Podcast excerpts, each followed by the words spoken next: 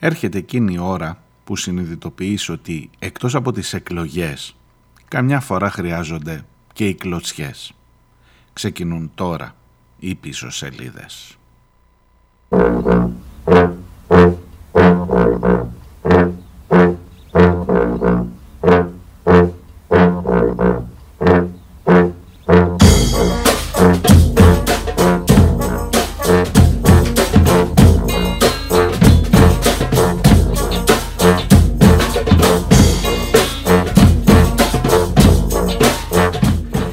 Καλώς ήρθατε Τρίτη 22 Νοεμβρίου πίσω σελίδες στα ραδιοφωνά σας, στα κινητά σας, στα podcast όπου με ακούτε. Νομίζω ότι δεν περιμένετε κάτι άλλο για σήμερα εκτός από την υπόθεση της Ιωάννας Κολόβου. Αυτή την υπόθεση που από χθες το πρωί στις 8 είναι τουλάχιστον σε κάποια μέσα ε, γιατί σε άλλα είναι ανύπαρκτη Πρώτο θέμα. Όχι στο πρώτο θέμα, φυσικά. Στα υπόλοιπα. Στην εφημερίδα των συντακτών, στο The Press Project φυσικά, στο TVXS, ε, στο News 247. Εν πάση περιπτώσει σε κάποια μέσα που εκτός από το να υπηρετήσουν την ε, κυβερνητική πολιτική έχουν, έχουν και κάποιες άλλες προτεραιότητες. Και ξέρετε ξεκινώ από την ε, δημοσιογραφική οπτική, την μηντιακή οπτική αυτού του θέματος γιατί πάλι μου κάνει εντύπωση, θα μου πεις πόσο καιρό θα σου κάνει ακόμα εντύπωση, δεν ξέρω, μέχρι να εγκαταλείψω μάλλον αυτό το επάγγελμα, δεν ξέρω. Το γεγονός ότι έχει γίνει ένα τόσο σοβαρό περιστατικό, ότι το πρωί έχεις μία εικόνα με απόλυτη φρίκη με, την αστυνομία να συνοδεύει. Γιατί συνοδεύει η αστυνομία έναν δικαστικό κλητήρα; Τι ρόλο ακριβώς παίζει η αστυνομία εκεί; Ποιανού υπάλληλος είναι η αστυνομία; Και έχεις και μία σπασμένη πόρτα.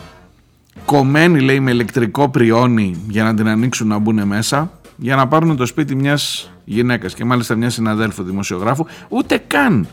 Ούτε καν η η, η αυτονόητη ε, θα μου πεις αυτονόητη για σένα φίλε μου ναι η αυτονόητη αλληλεγγύη δημοσιογράφων προς δημοσιογράφο γιατί η γυναίκα είναι συνταξιούχος παίρνει 700 ευρώ είναι συνταξιούχος δημοσιογράφος έχει συνεργαστεί στο παρελθόν με τον Μίκη Θοδωράκη, έχει γράψει μια ιστορία στη δημοσιογραφία. Δεν ήταν από τα πρώτα ονόματα, γιατί αν ήταν από τα πρώτα ονόματα δεν θα παίρνει 700 ευρώ σύνταξη. Και τώρα θέλουν να της πάρουν το σπίτι, όχι ούτε καν για, για στεγαστικό δάνειο ή επειδή το είχε βάλει υποθήκη ή επειδή είχε προσημειωθεί ή επειδή είχε μπει εγκύτρια σε άλλο στεγαστικό. Επειδή έκανε το λάθος να πάει να πάρει κάρτες της Εθνικής Τράπεζας, αυτό χρειάζεται να το τονίζουμε, της Εθνικής Τράπεζας, που υποτίθεται ότι έχει και μια αξιοπιστία, έτσι, μια λες ρε παιδί μου να πάω τα λεφτά να πάω στην Εθνική, ξέρω εγώ, είναι, έχει ένα κύρος της Εθνικής Τράπεζας, που λειτουργεί σαν κοράκι για το συγκεκριμένο σπίτι, για τη συγκεκριμένη περίπτωση. Όχι ότι είναι καλύτερες όλες οι άλλες, προς Θεού. Και που ξαφνικά βλέπει το πρωί το δικαστικό κλητήρα να πηγαίνει με τα ΜΑΤ. Όχι με τα ΜΑΤ, με τους ειδικούς φρουρούς σε πάση περιπτώσει και με τους αστυνομικούς και με την ε, συνοδεία ε, των ε, οργάνων της τάξεως φυσικά. Ποια είναι η τάξη και ποια είναι η αταξία σε αυτή την υπόθεση;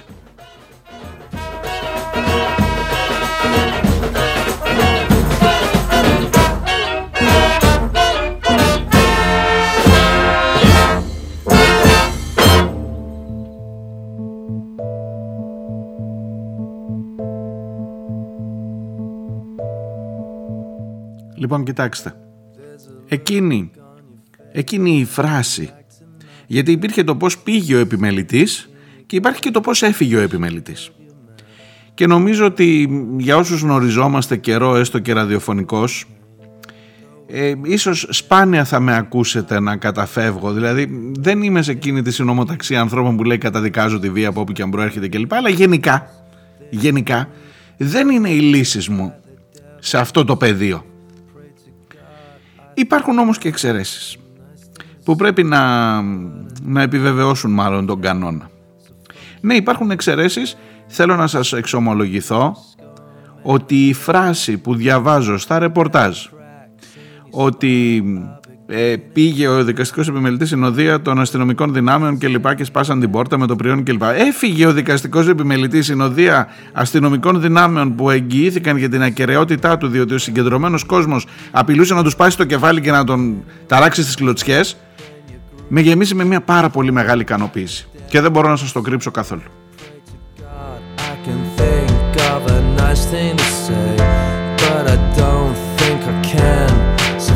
You anyway. Bet you sleep like a child with your thumb in your mouth. I could creep up your side, put a gun in your mouth. Makes me sick when I hear all the shit that you say. So much crap coming out, it must take you all day. There's a space kept in hell with your name on the seat. With a spike in the chair just to make it complete.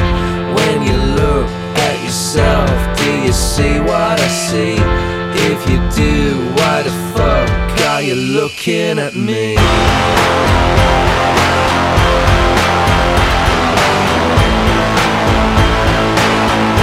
Why the fuck are you looking at me? Ένας άνθρωπος θρασής, ένας άνθρωπος με ύφος χιλίων καρδιναλίων από ό,τι είδα τουλάχιστον στο βίντεο ένας άνθρωπος που φαίνεται να έχει γίνει ο διώκτης, ο Ιαβέρης της Ιωάννας Κολοβού ένας άνθρωπος που έρχεται να υπηρετήσει ένα σκοτεινό ποιος έχει πληστη... στον πληστηριασμό ποιος έχει πάρει το σπίτι ούτε αυτό δεν έχει μάθει η γυναίκα. Μια εταιρεία λέει τι σας, τι σας νοιάζει εσάς ποια εταιρεία το σπίτι δεν είναι δικό σας γεια σας θα έρθω και θα σας τα πάρω με το ζόρι και η Ιωάννα Κολοβού λέει θα τα πάρετε μόνο από το πτώμα μου τα κλειδιά όχι γιατί έβαλα πείσμα να εξαπατήσω την τράπεζα, αλλά γιατί αυτό που συμβαίνει είναι απάνθρωπο και δεν μπορεί σε αυτή τη χώρα να πετάνε τους ανθρώπους έτσι στον δρόμο.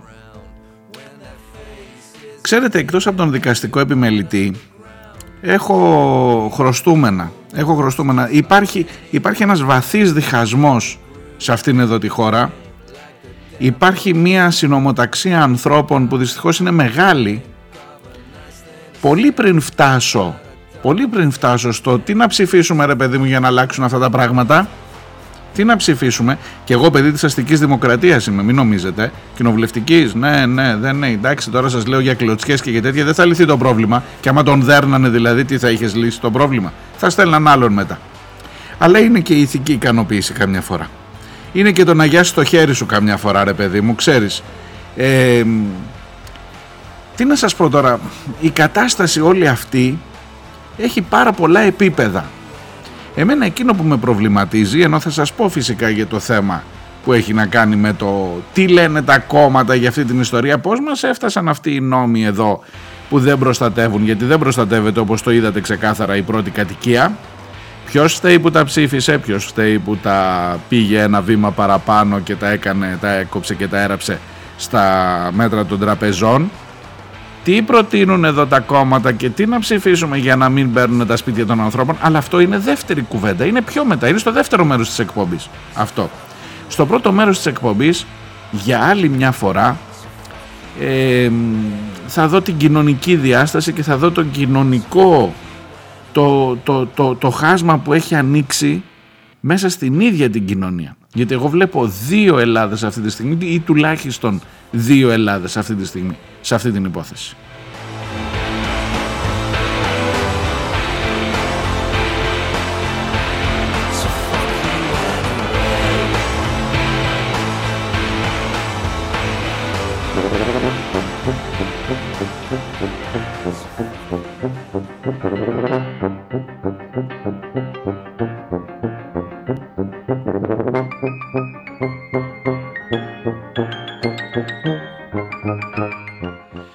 Λοιπόν εκεί στο ζωγράφο στην ε, οδό Αβίδου και όχι Αβίσου αλλά κανονικά Αβίσου εδώ Αβίσου αριθμός 0 αν το έχετε διαβάσει.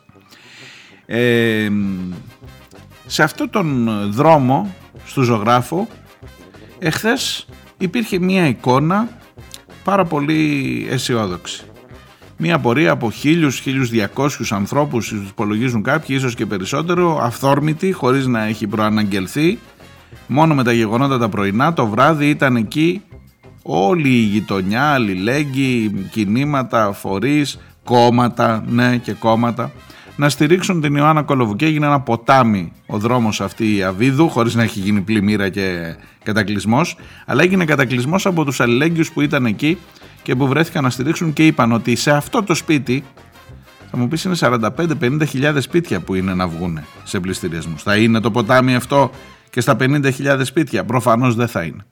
Αλλά η εικόνα των αντιδράσεων αυτών νομίζω, νομίζω ότι μπορεί να είναι ένα μήνυμα για τις τράπεζες, για τους κλητήρες σαν αυτόν τον τύπο, τους δικαστικούς επιμελητές, για τους αστυνομικούς που ε, η αστυνομία έβγαλε ανακοίνωση, είπε δεν πήγαμε και εμείς να σπάσουμε την πόρτα, ο κλητήρας την έσπασε την πόρτα, αλλά ήμασταν μη τυχόν και υπάρξουν αντιδράσεις κλπ.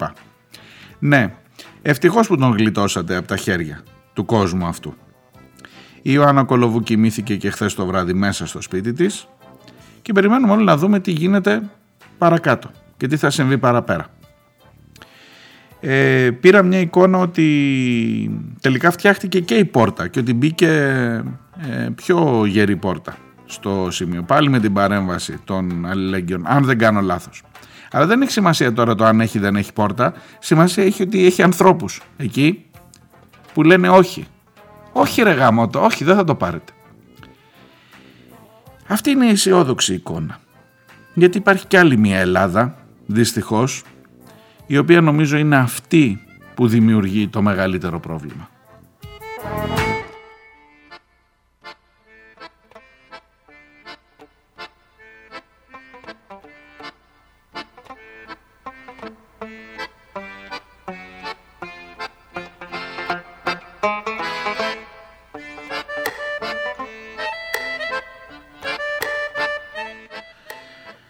Υπάρχει αυτή η Ελλάδα των νοικοκυρέων για την ε, οποία πολλές φορές σας έχω μιλήσει. Υπάρχει ένας, ε, μια μερίδα κόσμου, μεγάλη μερίδα, η οποία σήμερα λέει για κάτσε ρε φίλε, για κάτσε ρε εσύ τώρα εδώ μας τα λες στην εκπομπή, δηλαδή τι, τι θες να μας πεις σήμερα στις πίσω σελίδες. Ε, σας μεταφέρω διαλόγους δεν ξέρω αν πέφτουν στο δικό μου το δρόμο, αλλά νομίζω ότι δεν είναι, δεν τους βλέπω μόνο εγώ. Είναι εκεί έξω, καθορίζουν τα πράγματα σε μεγάλο βαθμό. Είναι αυτός που σήμερα θα σου πει, για κάτσε ρε φίλε, δηλαδή εγώ είμαι κορόιδο που πληρώνω το δάνειό μου. Γιατί να μην το πληρώνει και η Ιωάννα Κολοβού, την κάρτα μου, πήρε κάρτα. Ας μην την έπαιρνε. Ας μην έπαιρνε. Ας μην με 700 ευρώ να ζούσε. Γιατί ήθελε να ζήσει με παραπάνω λεφτά. Ε, όταν το πήρε δεν υπέγραφε τη σύμβαση που έλεγε ότι ξέρεις κάτι θα μου τα δώσεις με τόσο τόκο. Και τελικά έγιναν 15.000 και τελικά λέει φτάσαν 30.000 μετά τον διπλασιασμό αφού μπήκανε και τα πρόστιμα και τα ξέρετε αυτό, οι προσαυξήσεις και τα κέρατα όλα αυτά δεν τα υπέγραψε, δεν τα διάβασε. Δημοσιογράφος άνθρωπος. Ε, υπάρχει ο άλλος που λέει ε, κοίταξε να δεις ε, γιατί να, να ζήσουμε ανάλογα μέχρι εκεί που φτάνουν τα πόδια μας. Το, το πάπλωμα μέχρι εκεί που φτάνουν τα πόδια μας. Εγώ δεν πήρα δάνειο. Εγώ δεν πήρα δάνειο. Ε, ζορίζομαι. Τα έφερα από εδώ, τα έφερα από εκεί. Ξέρεις τι γίνεται; Αυτοί οι άνθρωποι δεν είναι, μην φανταστείς ότι είναι κανένας βιομήχανος που έχει πολλά λεφτά. Γιατί αν ήταν εκεί, είσαι από την άλλη πλευρά, ευχαριστούμε, χαίρετε. Με αυτούς δεν τσακώνεσαι. Με αυτούς δεν τσακώνεσαι. Αυτός δεν χρειάζεται να τσακωθεί μαζί σου. Αυτός θα κανονίζει με την κυβέρνηση, αυτός κανονίζει στην πραγματικότητα τι θα κάνει η κυβέρνηση και πώς θα ρυθμιστούν τα πράγματα. Δεν έχει καμία ανάγκη να τσακωθεί μαζί σου. Έχεις να τσακωθείς με αυτόν με αυτούς, το παρακάτω στρώμα που και αυτή είναι μέσα σε μια μιζέρια αλλά είναι ένα κλικ πιο πάνω. Ή θα σου πούν εγώ δεν χρειάστηκε να πάρω δάνειο, έχω τη δουλίτσα μου, δουλεύω, τίμια, ε, ή εγώ πήρα δάνειο αλλά το πληρώνω να το πληρώσει και εκείνη. Ή πολύ περισσότερο θα σου πει ε, άμα, το θεωρητικό, άμα το, ναι, το θεωρητικοποιήσει λίγο και βάλει και ένα πολιτικό υπόβαθρο θα πει τι θέλετε εδώ τώρα θα γεμίσουμε Γιάννηδες, Αγιάννηδες και θα είναι η κατάσταση ο φτωχός να μπορεί να κλέψει. Διάβασα αν έχετε το Θεό σας είναι και δημόσιο πρόσωπο τρομάρα του Ήταν τουλάχιστον δημόσιο πρόσωπο, θα τον εκθέσω. Όχι μόνο επειδή το λέει στο facebook, είμαστε και φίλοι. Σάκης Κουρουζίδης. Ήταν ειδικός γραμματέας στην επιθεώρηση επί κυβέρνησης Σαμαρά Βενιζέλου Κουβέλη. Ήταν από την πλευρά της Δημάρη, είναι και άνθρωπος με οικολογικές ευαισθησίες τρομάρα του και έχει γράψει τώρα τις προάλλες και τον βρίζουν φυσικά από κάτω. Ε, δηλαδή τι θέλετε να, να μην βάζουμε τη, τα αντικλεπτικά στο γάλα για να μην εμποδίζουν τους φτωχούς να τα κλέβουν; Δηλαδή ποια είναι η λογική ρε παιδί μου ότι θυμώνεις με το αντικλεπτικό στο γάλα λέγοντάς μου τι ότι καλός το κλέβει ο φτωχός και άρα κακός στο σούπερ μάρκετ προστατεύει την περιουσία του; Αυτό είναι το νόημα μιας ανάρτησής του. Τι να σας πω, τι να σας πω. Γι' αυτό σας λέω και δεν είναι ο μόνος φυσικά, δεν είναι ο μόνος. Εκφράζει ένα, ε, εκφράζεται, άσε τον Κρουζίδη στην άκρη, δεν μου φταίει αυτός. Τώρα απλά σας λέω το είδα και το συνδύασα με αυτό, αυτό είναι με κάποιων ημερών. Είμαι σίγουρος όμως ότι και για τα δάνεια των τραπεζών το ίδιο θα, θα ισχυριζόταν. Ε, αυτό, αυτός ο κόσμος που είναι εκεί έξω και που βλέπει αυτό το σκηνικό και δεν αισθάνεται την παραμικρή ακόμα που να πάρει ευχή και να το πληρώνει στο δάνειό σου. Ακόμα δηλαδή εκείνη την, τη, εκείνο το ρητό που λέει ότι κάποια στιγμή θα έρθει για σένα, θα είναι από σένα, θα στραβώσει η φάση ρε φίλε, θα στραβώσει κάποια στιγμή. Μακάρι να μην στραβώσει, δεν λέω. Μα για σένα, για, τον, για τα παιδιά σου, για τους, τον δίπλα σου, για τον αδερφό σου, για την αδερφή σου. Κάποιος θα στραβώσει η φάση. Και τότε θα λες, μήπως είναι άδικο, μήπως υπάρχει κανένας αλληλέγγυος εκεί έξω να με υποστηρίξει; Μήπως, αλλά δεν θα είναι κανένας φιλαράκο μου. Κανένας. Δεν θα είναι. Και μπορεί να βρεθείς στην ανάγκη να πας να δεις το γάλα πόσο κάνει και μωρέ μήπως δικαιολογείς την κλοπή κύριε Διονέλη. Άφησέ με τώρα, κάνε μου τη χάρη σε παρακαλώ. Δηλαδή κάνω ένα διάλογο μόνος μου τώρα, αλλά κάντε μας τη χάρη από ένα σημείο και μετά. Εάν δεν έχετε, αν δεν μπορείτε να συνειδητοποιήσετε τι ακριβώς συμβαίνει σε αυτή τη χώρα, εάν δεν μπορείτε να μπείτε έστω για λίγο στα παπούτσια ενός ανθρώπου, έχει πολύ μεγαλύτερη, γιατί αν είσαι και εσύ στην ίδια κατάσταση, προφανώς θα μπεις. έχει πολύ μεγαλύτερη αξία να είσαι λίγο πιο ψηλά, αλλά μπορείς να, κοιτά, να μπορείς να κοιτάξεις κάτω και όχι μόνο το που θέλεις να φτάσεις. Τι να σας πω τώρα, θα μου πεις θεωρητικολογό, εντάξει, εντάξει.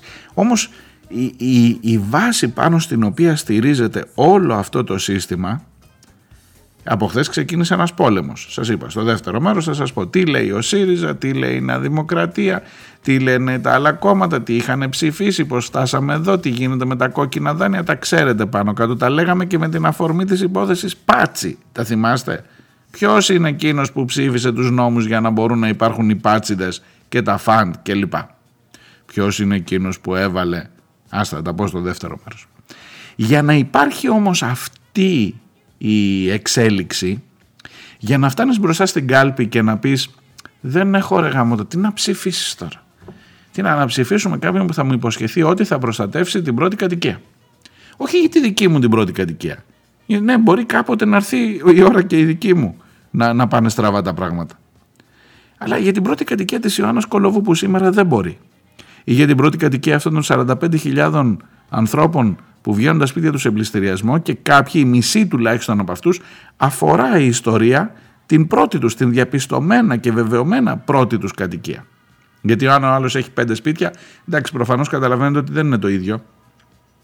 Για πάμε να δούμε τι να ψηφίσουμε. Ποιος θα μας σώσει από αυτή την ιστορία; Εκείνο που σε οδηγεί τελικά να ψηφίζεις λάθος, εκείνο που σε οδηγεί τελικά να πεις ρε γαμώτο, μήπως να κοιτάξω και εγώ την πάρτη μου, ε, να κοιτάξω να πληρώσω το δικό μου το δανειάκι. Είναι αυτή ακριβώς η λογική κατά τη γνώμη μου. Αυτή η λογική του νοικοκυρέου που λέει κοίτα τη δουλίτσα σου, κοίτα τη δουλίτσα σου. Εντάξει, εντάξει, αν το πολύ πολύ να ψηφίσω, να αναθέσω σε κάποιον να το κάνει και άμα δεν το κάνει πάλι φίλοι μου, ρε, τον ανάγκασαν οι θεσμοί, οι ευρωπαϊκοί και τα μνημόνια και όλα αυτά. Τον ανάγκασαν. Δεν το ήθελε. Δεν το ήθελε ο άνθρωπος. Τον ανάγκασαν.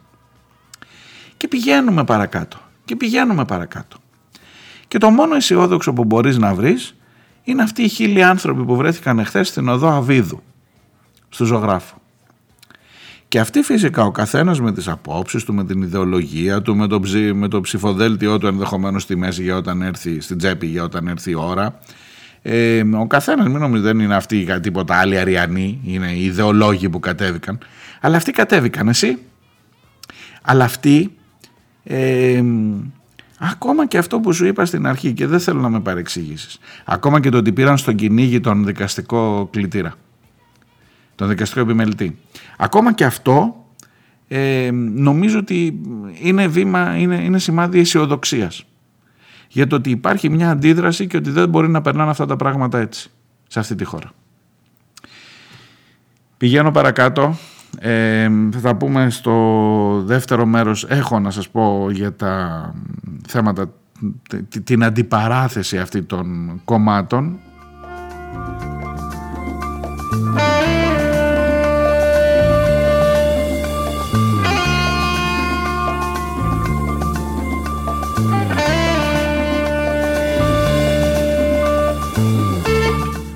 φυσικά έχω και λίγο από υποκλοπές να, σε αυτά τα δύο-τρία λεπτά μέχρι να πάμε στο διάλειμμα, ε, ας κάνουμε μια παρένθεση.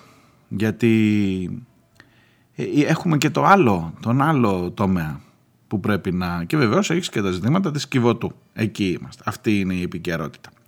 Για τα φιλοκυβερνητικά μέσα ενημέρωσης δεν υπάρχει. Το θέμα Ιωάννα Κολοβού δεν υπάρχει παιδί μου πουθενά έβγαλε δήλωση ο κυβερνητικός εκπρόσωπος, δεν συνάδουν αυτές οι εικόνες που είδαμε το πρωί με τη φιλοσοφία της κυβέρνησης. Πλάκα μου κάνεις. Ακριβώς αυτή είναι η φιλοσοφία της κυβέρνησης, που δεν συνάδουν κιόλας.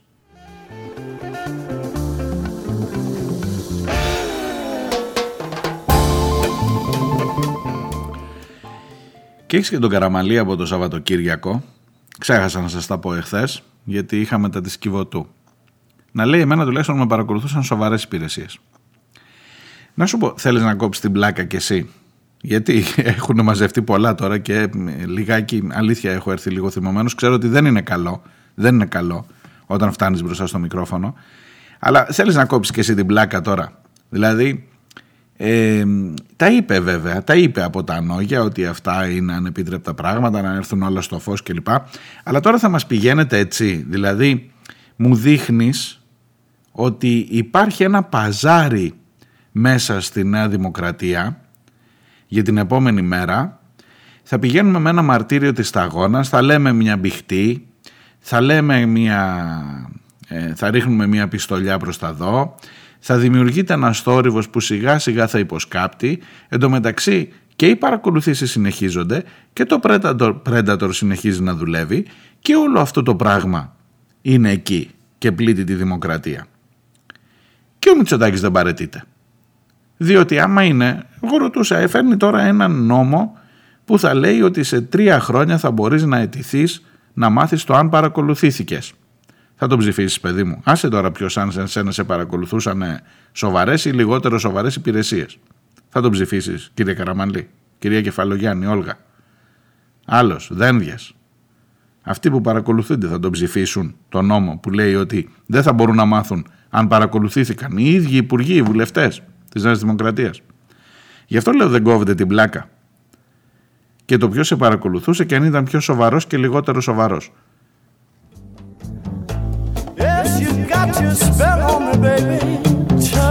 I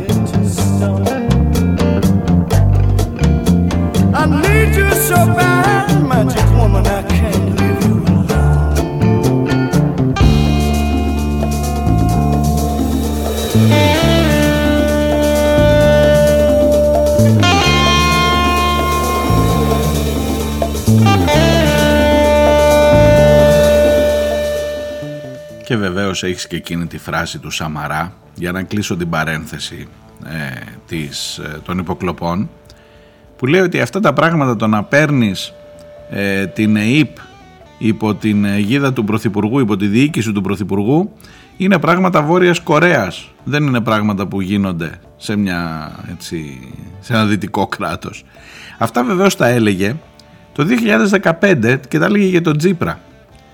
Ε, τώρα πώς τα έφερε ο καιρός Μπορεί αν έχουμε λίγο χρόνο στο δεύτερο μέρος, φαντάζομαι θα το έχετε ακούσει, αλλά το ηχητικό αυτό έχει αξία, έχει την πλάκα του. Να το μεταδώσω για να πούμε δύο κουβέντες παραπάνω.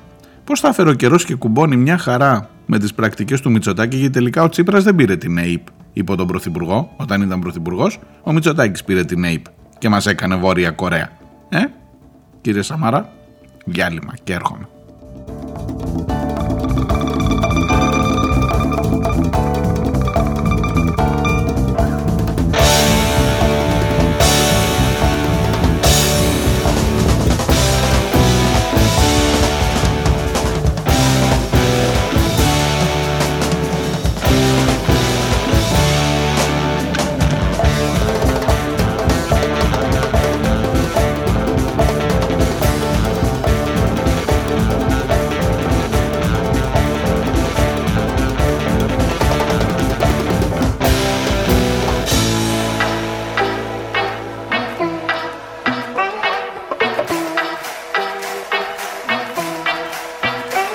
La mia vita è piena di problemi e io mi ci butto a capofitto. Queste giornate piene di impegni, dovrò imparare a seguire il ritmo. Giri in auto, mi muovo da solo, senza mezzi è meglio, anzi peggio.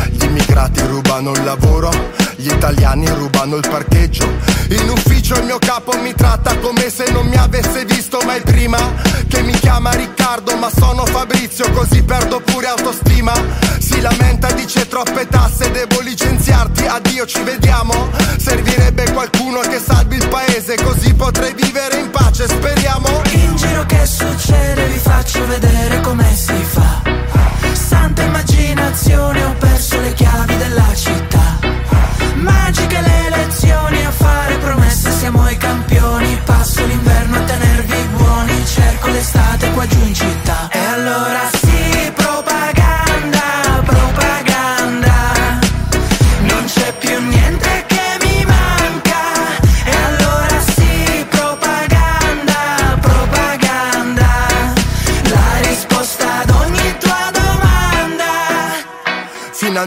Qualcuno che parla per me, che sa quello che provo. Finalmente qualcuno che pensa alla gente e che mi dà un lavoro, che promette di farmi dormire tranquillo in tutte queste notti. Finalmente qualcuno che mi sembra onesto in mezzo a tanti corrotti, qualcuno che mi assomiglia, che in tv parla la mia lingua, che difende tutti quei valori italiani tipo la famiglia. Uno come me che non se la tira, che rispetti come chi ha la divisa, anche se l'Italia l'ha un po' divisa. Attenzione, guarda, eccolo arriva, evviva! In giro che succede vi faccio vedere come si fa.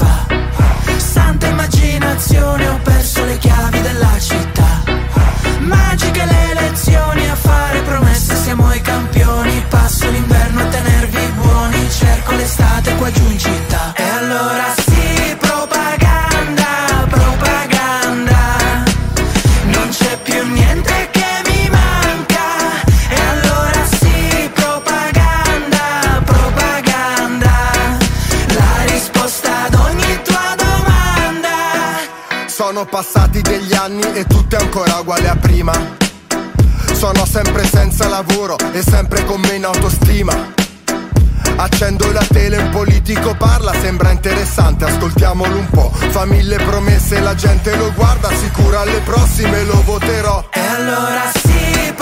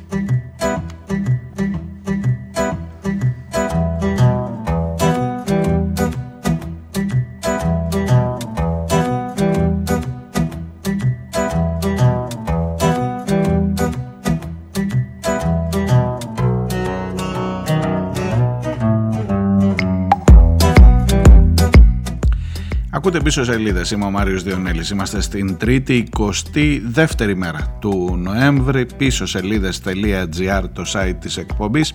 Εκεί μπορείτε να βρείτε και εμένα και τις ε, προηγούμενες εκπομπές και βεβαίως να στέλνετε τα μηνύματά σας.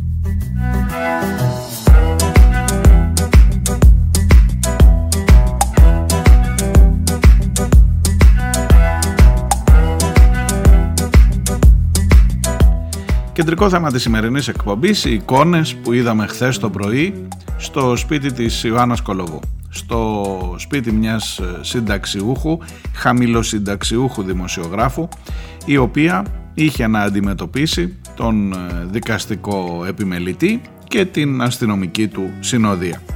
Ευτυχώς, στο τέλος της μέρας, είχε να υποδεχτεί, είχε να ε, απολαύσει την αλληλεγγύη, την στήριξη ανθρώπων που βρέθηκαν εκεί και που είπαν όχι.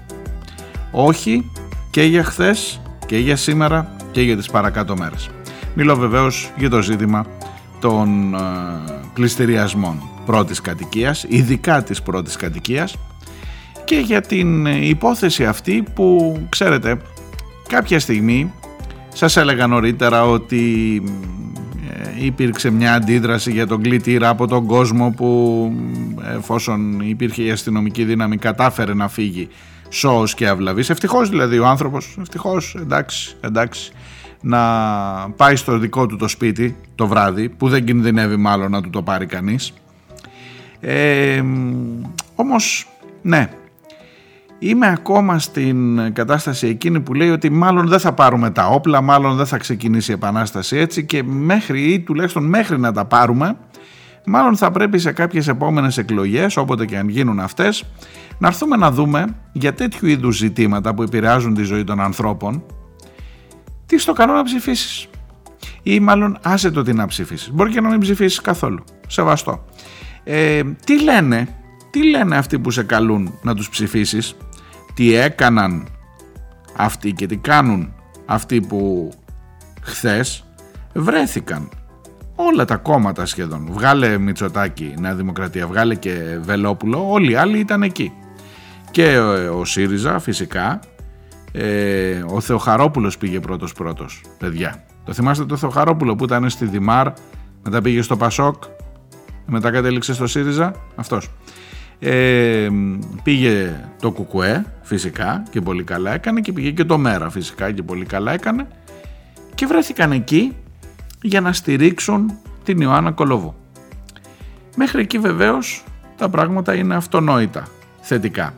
Όταν φεύγεις από εκεί και λες ρε παιδί μου ωραία σήμερα η μέρα ε, ολοκληρώθηκε με αυτόν τον τρόπο. Για να μην έχουμε αυτά εδώ, ξέρεις αυτοί που θα... Ναι, το Πασόκ, από το Πασόκ δεν βρέθηκε κανείς. Το ξέχασα το Πασόκ. Ε, σφάλμα, θα μου πεις, ξεχνιέται το Πασόκ. Από το Πασόκ δεν πήγε κανένας. Ίσως ο Θεοχαρόπουλος να θεώρησε ότι εκπροσωπεί και το Πασόκ. Δεν ξέρω. Τι θα μας πούν αυτοί οι άνθρωποι, τι να ψηφίσουμε σε ό,τι αφορά τα δάνεια και τα κόκκινα δάνεια και τις πρακτικές του Πάτσι. Έγινε μια συζήτηση στη Βουλή και εκεί θα ήθελα να έρθω λιγάκι να σας περιγράψω. Εγώ μόνο θα σας περιγράψω τι ακριβώς υπόθηκε.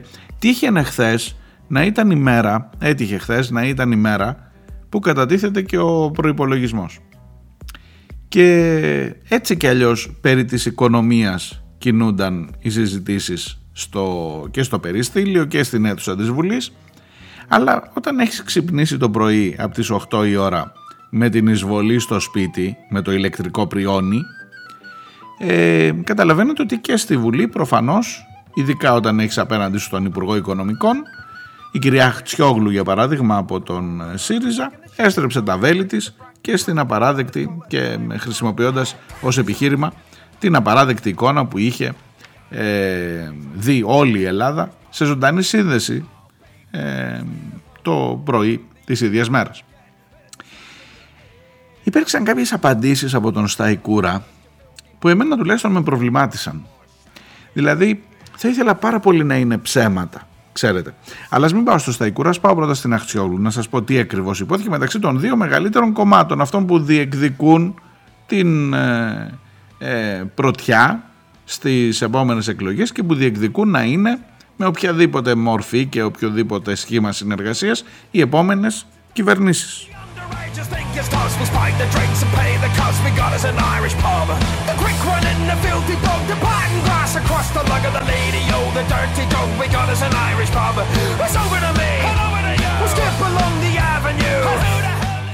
Σας διαβάζω από το ρεπορτάζ της εφημερίδας των συντακτών. Ε, είδαμε αποτρόπες ε, εικόνες. Ε, στο σπίτι της κυρίας Κολοβού, λέει η κυρία Χτσιόγλου. Ε, το σπίτι πληστηριάζεται για οφειλή 15.000 ευρώ σε επιστοτικές κάρτες. Είναι αποτέλεσμα της πολιτικής που εφαρμόζεται. Την περίοδο της διακυβέρνησης Μητσοτάκη τα χρέη της ελληνικής κοινωνίας έχουν αυξηθεί σε όλα τα επίπεδα. Ψέματα λέει; Όχι φυσικά. Προς την εφορία στα ασφαλιστικά ταμεία αυξάνονται και τα κόκκινα δάνεια τα οποία μπορεί να εμφωνίζονται μειωμένα στους ισολογισμούς των τραπεζών, όμως εξακολουθούν να επιβαρύνουν τους εργαζόμενους στα νοικοκυριά της μικρομεσαίε επιχειρήσει. Τραπεζοκρατικές επιλογές είναι αυτές που έχετε κάνει στον πτωχευτικό και στον εξοδικαστικό μηχανισμό. Υπάρχει ελευθερία, πλήρης ελευθερία σε τράπεζες και funds, καμία δεσμευτικότητα των πιστωτών για ρυθμίσεις και καμία προστασία της πρώτης κατοικίας με πλήρη απελευθέρωση των πληστηριασμών, είπε η υπεύθυνη για τα οικονομικά και τον, τον τομέα των οικονομικών προς τον Υπουργό των Οικονομικών. Top of the morning, Gary on. Kiss me, I'm Irish. Molly Malone, a bunch of slant, you punk my home. We got us an Irish pub. Despite the punches, trick the willows, strike me up the rakes. Είπε επίσης ότι έχουν προγραμματιστεί πάνω από 44.000 πληστηριασμοί, στους οποίους περιλαμβάνονται και πρώτης κατοικίας πληστηριασμοί. Επίσης ότι λειτουργούν ανεξέλεγκτα τα funds σε πλήρη ασυδοσία, δεν απαντούν στις κρούσεις των πολιτών για ρυθμίσεις, ε, δεν μπορείς να ρυθμίσεις το δάνειό σου συναλλασσόμενος με το φαντ όπως θα συναλλασσώσουν με τον μπάτσι δηλαδή και τους πάτσιδες αυτού εδώ του τόπου όπως θα, συν, θα είχες την δυνατότητα να κάνεις μια, έναν διακανονισμό με την τράπεζα που αρχικά πήρε το δάνειο και εν πάση περιπτώσει ε, του περιέγραψε ε, την εικόνα χωρίς να λέει ψέματα φυσικά για την κατάσταση που επικρατεί.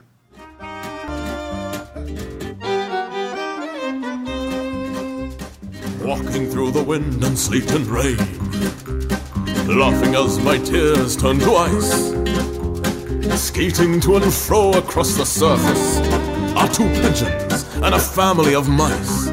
Και μετά πήρε το λόγο στα Ικούρας. Και λέει στην κυρία Χτσιόγλου Καλά μας τα λέτε αλλά κοιτάξτε να δείτε. Ε, τον Μάιο του 17 εσείς νομοθετήσατε την εφαρμογή των ηλεκτρονικών πληστηριασμών.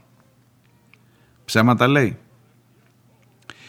Τον Δεκέμβριο του 17 εσείς φέρατε τροπολογία για αυτεπάγγελτη δίωξη και αυτόφορη διαδικασία για όσους εμποδίζουν ηλεκτρονικούς πληστηριασμούς. Ψέματα λέει. Και μάλιστα εδώ ίσως δεν είπε και όλα όσα ήταν να πούν γιατί με την τροπολογία και την αυτεπάγγελτη δίωξη αυτή εκεί υπήρξαν και τα επεισόδια σε πληστηριασμούς και το ξύλο σε πληστηριασμούς, σε ανθρώπους που προσπαθούσαν να εμποδίσουν πληστηριασμούς από τα ΜΑΤ. Την περίοδο του ΣΥΡΙΖΑ, το 17. Επίσης, ε, της είπε εσείς με εκείνο τον νόμο τον περιβόητο που σας έλεγα και εγώ τις, άλλες, ε, τις προάλλες όταν έσκασε η υπόθεση Πάτσι των 43-54 του 15 οι αδειοδοτούμενες εταιρείες διαχείρισης δανείων νομιμοποιούνται να ασκήσουν κάθε ένδικο βοήθημα και δικαστική ενέργεια για την ίσπραξη των απαιτήσεων. Επίσης δεν θεσμοθετήσατε την υποχρεωτικότητα από την πλευρά των πιστωτών στην αποδοχή των ρυθμίσεων που προτείνονταν, δηλαδή να είναι υποχρεωτικές για την τράπεζα οι ρυθμίσεις που πρότειναν τα δικαστήρια. Δεν νομοθετήσατε το δικαίωμα των δανειοληπτών να εξαγοράζουν οι ίδιοι το δάνειό τους αντί να πηγαίνει σε φαντ. Και επίσης καταργήσατε οριζόντια την προστασία της πρώτης κατοικίας τον Φεβρουάριο του 2019. Είπε απάντησε ο Σταϊκούρας στην Αχτσιόγλου. Και εγώ σας ρωτώ, έχει άδικο;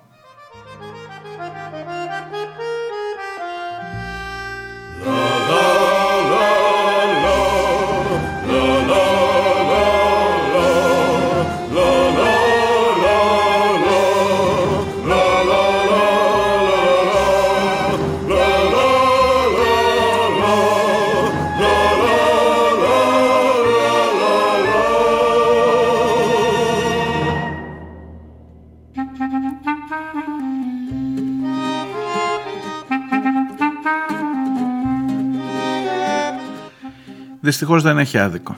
Ούτε η Αχτσιόγλου είχε άδικο για το πώς ακριβώς είναι το οικονομικό κλίμα στη χώρα σήμερα και τι ακριβώς συμβαίνει, αλλά ούτε και ο Σταϊκούρας είχε άδικο για το ότι εσείς ήσασταν που κάνατε όλα αυτά για τα κόκκινα δάνεια. Ε, η συζήτηση δεν έφτασε μέχρι το τέλος, γιατί το τέλος αυτής της κουβάντας ξέρετε ποια είναι από την πλευρά του ΣΥΡΙΖΑ, ποιο είναι. Μας ανάγκασαν. Μας ανάγκασαν, ήταν τα πράγματα έτσι τότε, μνημόνια. Δώστε μας τώρα, αυτό το λέει εσένα, μια ευκαιρία να τα κάνουμε λίγο διαφορετικά. Ξέρω ότι ενδεχομένως η συζήτηση αυτή να, μπορεί, να, να καταλήξει σε ένα αμήλικτο ερώτημα. Τι θέλεις να μας πεις, Ότι όλοι οι ίδιοι είναι; Όχι, προφανώς δεν είναι όλοι οι ίδιοι. Ε, κάνουν πολύ μεγάλη προσπάθεια για να γίνουν οι ίδιοι, αλλά δεν είναι. Τουλάχιστον όχι ακόμα.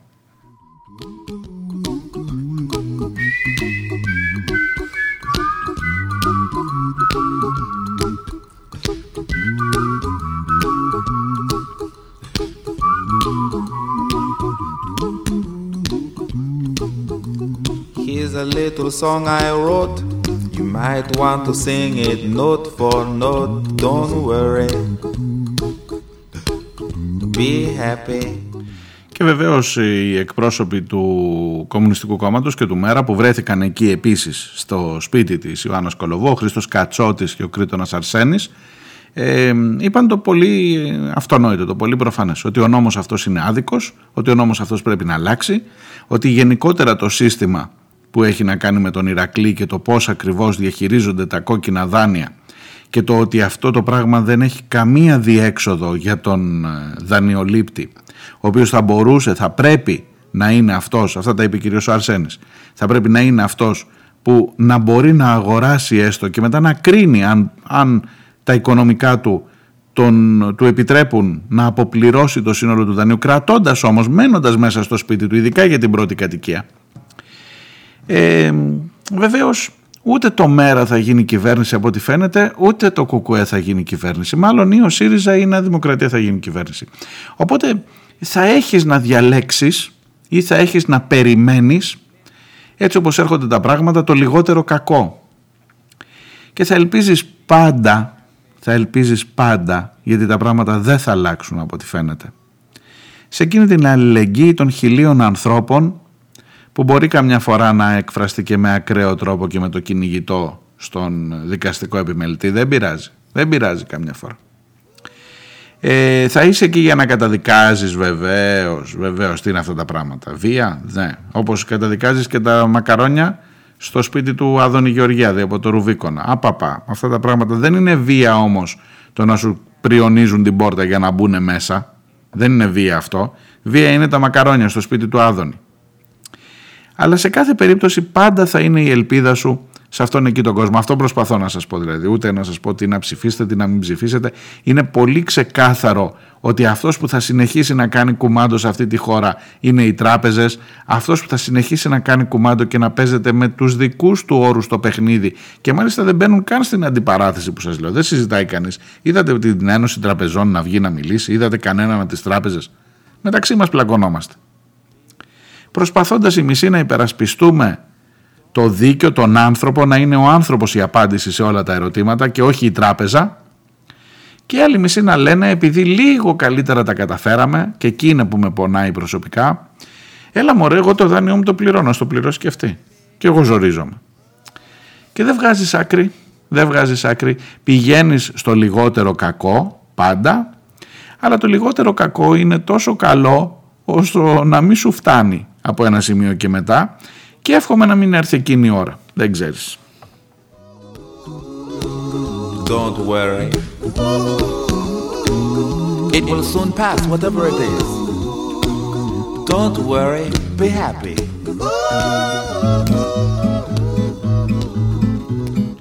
Ό,τι πρέπει ήταν αυτό που τελείωσε για τα συγκεκριμένα ζητήματα. Be careful, make sure that she doesn't bite. Her beauty is inside her. That's why I need to find the key tonight. That's why I need to find the key tonight. Won't you help me find the key tonight? I say yes, you say no.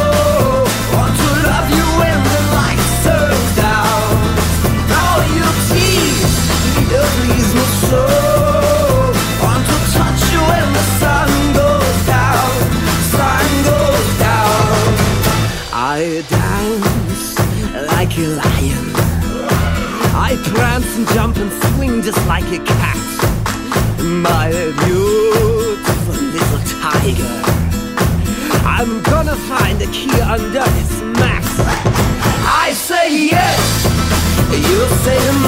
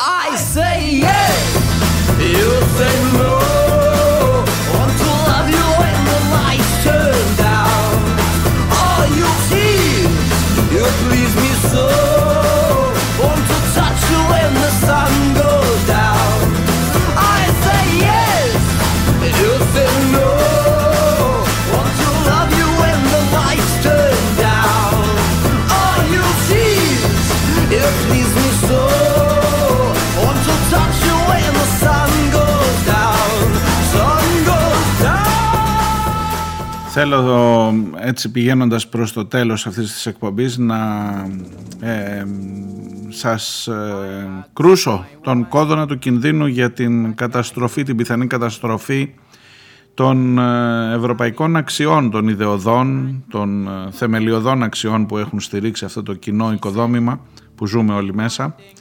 Διότι ο κύριος Μπορέλ είναι, ε, το ξέρετε, είναι ο, ας πούμε ο, Ευρωπε, ο Υπουργός Εξωτερικών ε, όλης της Ευρώπης. Θέλετε να σας το πω έτσι, κάτι σαν να λέμε ο Δένδιας όλων μας στην ε, Ευρώπη. The big bamboo, it is always strong. The big bamboo. Ελάτε να πω όλο τον τίτλο του. Είναι ο ύπατος εκπρόσωπος για την εξωτερική πολιτική και την πολιτική ασφάλειας. Ζωζέπ Μπορέλ.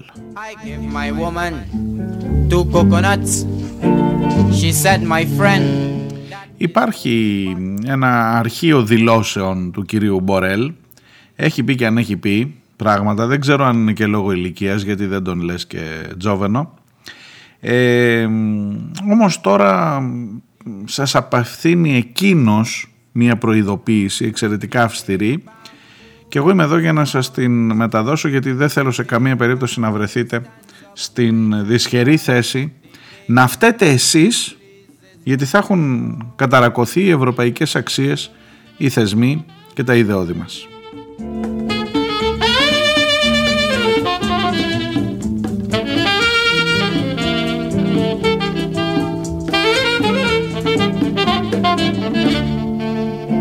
I give my woman. Λοιπόν, το μεγάλο ζητούμενο είναι να μην ρυθμίσετε το θερμοστάτη το χειμώνα πάνω από τους 17 βαθμούς. Στο σπίτι θα έχετε 17, τέλος. Ε, πώς να σας το πω τώρα έτσι με, με τα δικά του λόγια. Με τα δικά του λόγια. Όποιος έχει ρυθμισμένη θερμοκρασία άνω των 17 βαθμών εγκληματεί κατά των ευρωπαϊκών αξιών. Εντάξει, ξεκαθαρός. Bamboo stands up straight and tall. The big bamboo pleases one and all. I give my woman a banana plant. Λοιπόν, κοιτάξτε να δείτε τώρα. Σε όλη αυτή την ε, υπόθεση, ε, καλά, θα μπορούσα να, να μπω στην συζήτηση αυτό στο σπίτι του έχει 17, θα είναι παραπάνω, θα είναι παρακάτω, αλλά ήδη μπαίνεις σε, το κάνεις πιο προσωπικό. Εδώ έχεις μία ευρωπαϊκή ε, ηγεσία, νομεγκλατούρα, πείτε ό,τι, ό,τι λέξη θέλετε, η οποία την ώρα ακριβώς που έχει πιαστεί, έχει δεθεί στο άρμα των Ηνωμένων Πολιτειών την ώρα ακριβώς που έχει γίνει το πιο πιστό σκυλάκι του Biden και τον... Καλά ο Biden δεν ε, νομίζω ότι κάνει και ο ίδιος ε, ε, κουμάντο αλλά τέλος πάντων σε όλο αυτό το παιχνίδι θα είσαι εκείνος που θα πληρώσει και ευτυχώς ακόμα δεν έχει έρθει ο βαρύς χειμώνας. Στην Κρήτη ακόμα κάναμε μπάνιο το προηγούμενο Σαββατοκύριακο, μην το συζητάτε. Ε, αλλά θα έρθει. Θα έρθει ο χειμώνας. Και εκεί ακριβώς θα κοιτάς τη μία το θερμοστάτη και την άλλη θα κοιτάς τον Μπορέλ. Θα κοιτάς ε, το ότι είσαι στη σωστή πλευρά της ιστορίας όμως. Για να, θα μπορεί να, και αυτό θα είναι, μπορεί να είναι κάτι που να σε ζεστάνει τις κρύες νύχτες του χειμώνα. Τι να σας πω, ίσως δεν αξίζει και παραπάνω σχολιασμό. Εσείς το νου σας πάντως γιατί οι ευρωπαϊκές αξίες είναι εκεί και σας κοιτάνε και μονό σας. Το νου σας ρεμάλια θυμάστε που έλεγε ο Κωνσταντάρας στην ταινία. Το νου σας που θα βάλετε το θερμοστάτη.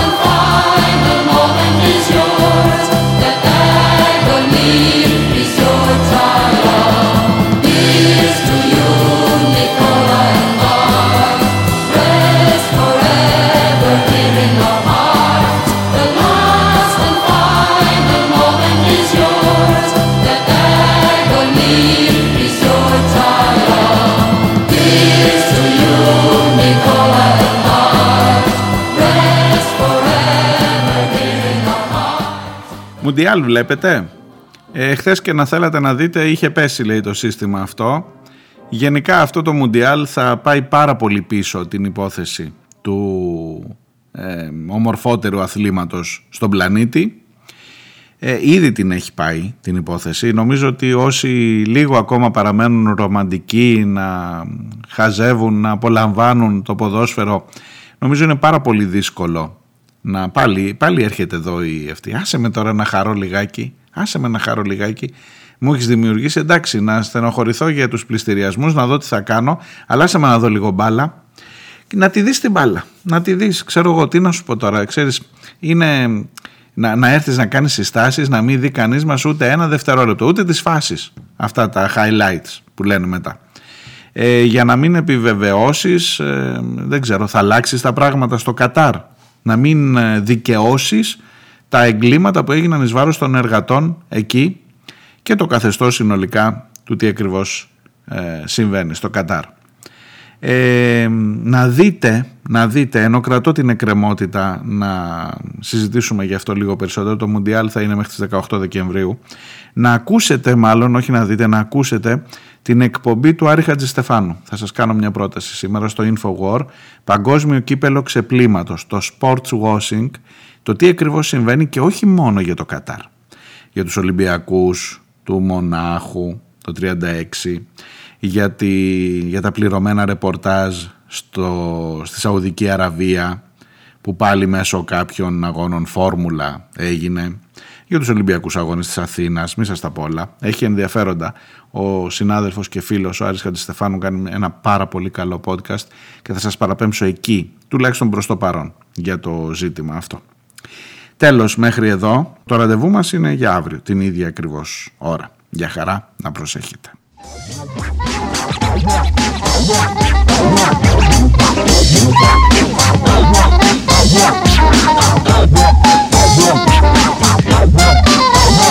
I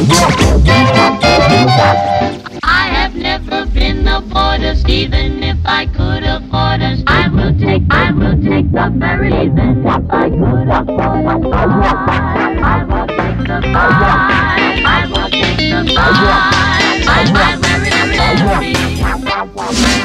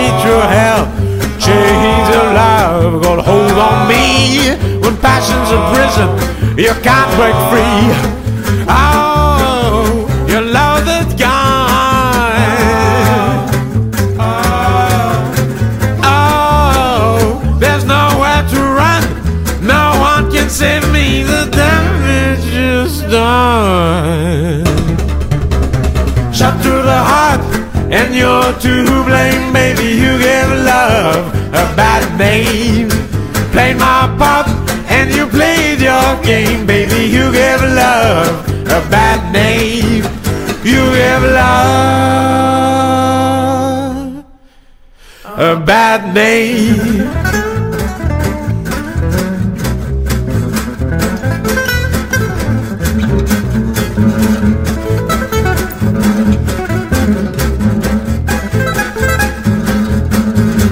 Paint your smile on your lips, blood red nails on your fingertips. A schoolboy's dream, you act so shy. Your very first kiss was your first kiss goodbye. Oh, your love is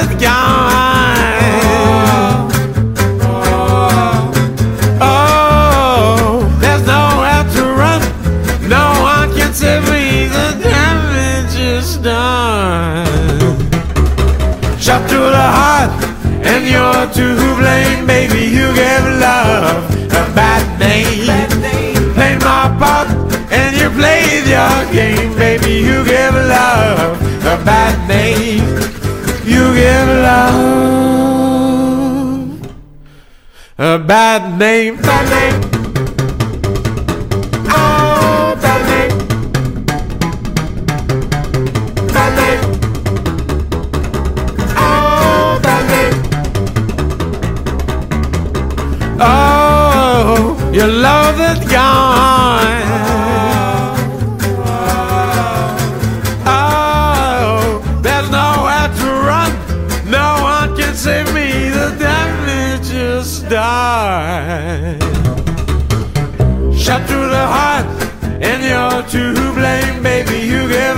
love bad name.